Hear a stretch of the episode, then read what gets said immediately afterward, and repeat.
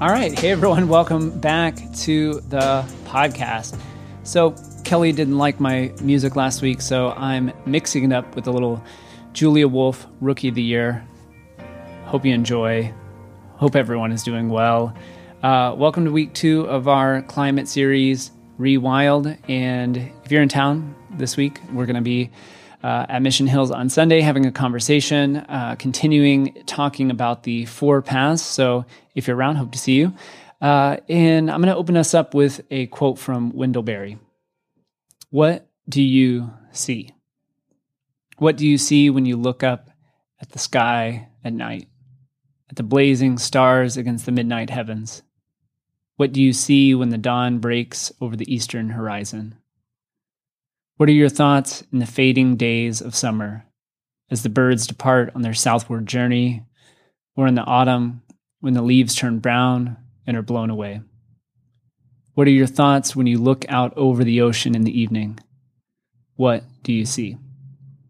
So we're continuing the conversation this week about Matthew Fox's four paths: the positive way, the negative way, the creative way, and the transformative way. So I was thinking about how these different paths have worked out just in uh, the life of Mission Hills. And I was thinking about uh, the process that it took us to get started with the community garden. It was the effort of so many people in those early days back in twenty sixteen and twenty seventeen. And then finally, we found uh, a nonprofit out of Pasadena, Naturo Grow, that we uh, that offered to partner uh, with us and to uh, help us out, because we had no we had no idea what we were doing.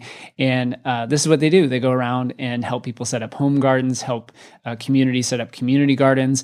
And uh, they were a garden starting club, and they were actually based out of the Shumei tradition, which is a natural agricultural um, interspiritual group uh, that is headquartered in Pasadena. And so in the Shumei method of natural agriculture, it is intimately connected uh, to the natural processes of the earth. And so when they came out here to help us set up, uh, you know, they ended up leading uh, several garden workshops, completely free for the community. It is guided by uh, a profound reverence for the intrinsic wisdom of nature. And I remember the first time I met Ron, and then Ron came out to, uh, who worked with uh, Shumei Pasadena, and he came out to Mission Hills. And like I said, I had no idea what I was getting myself into. And Ron was so knowledgeable and so sweet, but he went around Mission Hills and he's literally eating the grass and showing me different weeds and plants that were just growing wild all over the property. And he's tasting the soil all over the property and talking about how, you know, its properties over here are different than over here. And maybe somebody came and dumped dirt at some point uh, in this particular area. And uh, just, I was... I had no fr- framework or context for meeting someone like Ron, or somebody that had such a deep and intimate knowledge with um, stuff that you, the average person doesn't even notice is, uh, you know, growing in a in a vacant lot. And he's over there, you know, sensing and eating, smelling uh, all of these varieties of things that most people just walk over, and uh, he was somebody that had a profound impact in the way that he uh, approached the work that he did, not only uh, from just his knowledge of growing food, but just the way he he carried himself and the way he walked around and talked. Uh, and he was somebody early on in those early Mission Hills days that uh, has a certain kind of resonance that that stays with you. And so I think about that starting us on this trajectory that we uh, went on as a community, that really started with a garden and creating a green team, and then expanding that to uh, all the different changes that we made to our operations and property, and really just uh, the hundreds of people in the Mission Hills community that that came out over the years, all the people uh, that have been a part of Mission Hills Church through that time, uh, helping us to uh, get connected to solar, and all the people who were invo- involved in uh, that initiative, and countless initiatives that we've uh, that we've done through uh, over the last seven years. And at the be- you know, at the beginning of this summer, Kelly actually uh, shared our environmental projects with um, a handful of disciples, leaders in churches from around the nation, in talking through how how communities can go about uh, this process of trial and error in work.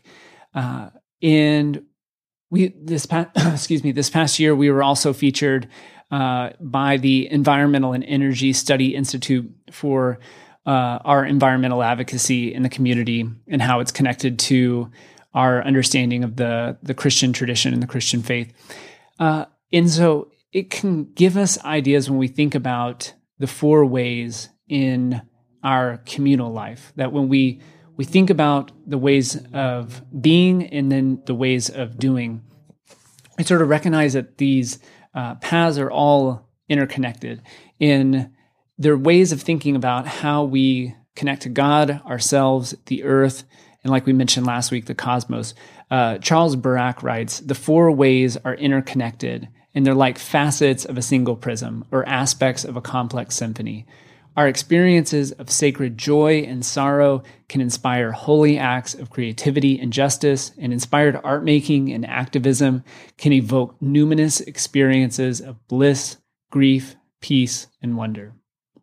So last week we began talking about how uh, Christianity uh, needs a new cosmological framework, or a different cosmological framework uh, than the predominant narrative, uh, one that situates us within the scope of cosmic time, but also recognizes uh, our immediate, intimate, sacred connection to God and life right here and now as beings created in original blessing rather than original sin. Meanwhile, I did mention this last week that uh, all of this, uh, the four path, uh, original blessing, all of this got Matthew Fox uh, basically thrown out and excommunicated from the Catholic Church. So don't, you know, go reporting me to anyone when we're talking about this kind of stuff. So uh, we have to, uh, in in this framework, begin from original blessing, uh, because from there, we are properly grounded to move um, in our lives and amid really dire times from a place of goodness and hope, uh, restoring, not because there's a need for salvation, but for the liberation and well-being of the cosmos. So it's just a different uh, framing of the same, of a similar uh, narrative. Uh, I was even thinking this really goes well with Richard Rohr's uh, order, disorder, reorder paradigm. Uh, also the need for the divine feminine and the sacred masculine. So we have the positive way and the negative way. These are ways of being, how we experience the world, um, how we uh, approach our lives in the earth, first with awe, delight, gratitude, while also creating space for recognizing silence, suffering, and injustice. So we we go from those, uh, the positive way and the negative way, those, the inter, interplay between those two, to the creative way and the transformative way. And we can think of those uh, more like in the context of what I was just describing with the journey of Mission Hills, the how we uh, express our, our lives through art and science for the healing and liberation of all people on the planet. So ways of being would be last week, and then this would be ways of doing, you could say. So in the creative way, we remember, um, we think of uh, God as creator and the spirit of creativity, the spirit of creative activity right here and right now. So the creative way liberates us. It frees us to Uh, to discover that we are all artists and creatives who have a kind of capacity to to find beauty, love deeply, uh, and innovate as as co-creators in the very unfolding of God in the universe. And so uh, this can be through uh, through art or music, uh, but it can also be through um, sports or connecting with other people or being out in nature. Uh, creativity in sort of a broad uh, spectrum of Uh, definition. And there from, from the creative, uh, we move through the transformative way, which is uniting us through acts of compassion and justice uh, with the divine who is in all things, but especially for the poor and the marginalized. Joanna Macy, she calls this uh, the work that reconnects, the work that reconnects. So uh, since we honor the sacred in ourselves and in creation, and we honor the wounds of injustice, we are able to face ecological crises. Uh, I said that so many times on the podcast last week. Uh, uh, ecological cri- when I say crisis, crises, you take a drink. Uh, we we can face e- ecological crises uh, with courage and resilience. Okay, um, so the ways of creativity and transformation uh, work for the liberation of all. This honors uh, all traditions, cultures, uh, and creatures. And we recognize many of whom uh, are being harmed today by corporate capitalism's effect uh, predominantly on developing nations and indigenous communities and vulnerable peoples around the world. Uh, on Sunday, we, we're going to take a look at uh, a range of documentaries that touch on the four paths in modern life, um, how we talk about eco-anxiety, and how communities are co-creating Uh, grounded practices uh, that connect people uh, to the earth by sharing uh, sacred cultural practices that are more in harmony with Mother Earth, that are leveraging ancient wisdom uh, as a way of connecting people uh, to each other and to the planet. So to get us started for this week, um, some questions that we might ask ourselves uh, could be like, what are my values or core principles? What are my values or core principles? And how might they connect to these different aspects of the four ways? Um, another question could be, who has been uh, an influence or who has been a sacred mentor in my life? Who's been an influence or a sacred mentor? It could be somebody that you you know personally or somebody that has just inspired you. What are, what are the values and practices of of that person or or someone you admire? What stories or images come to mind?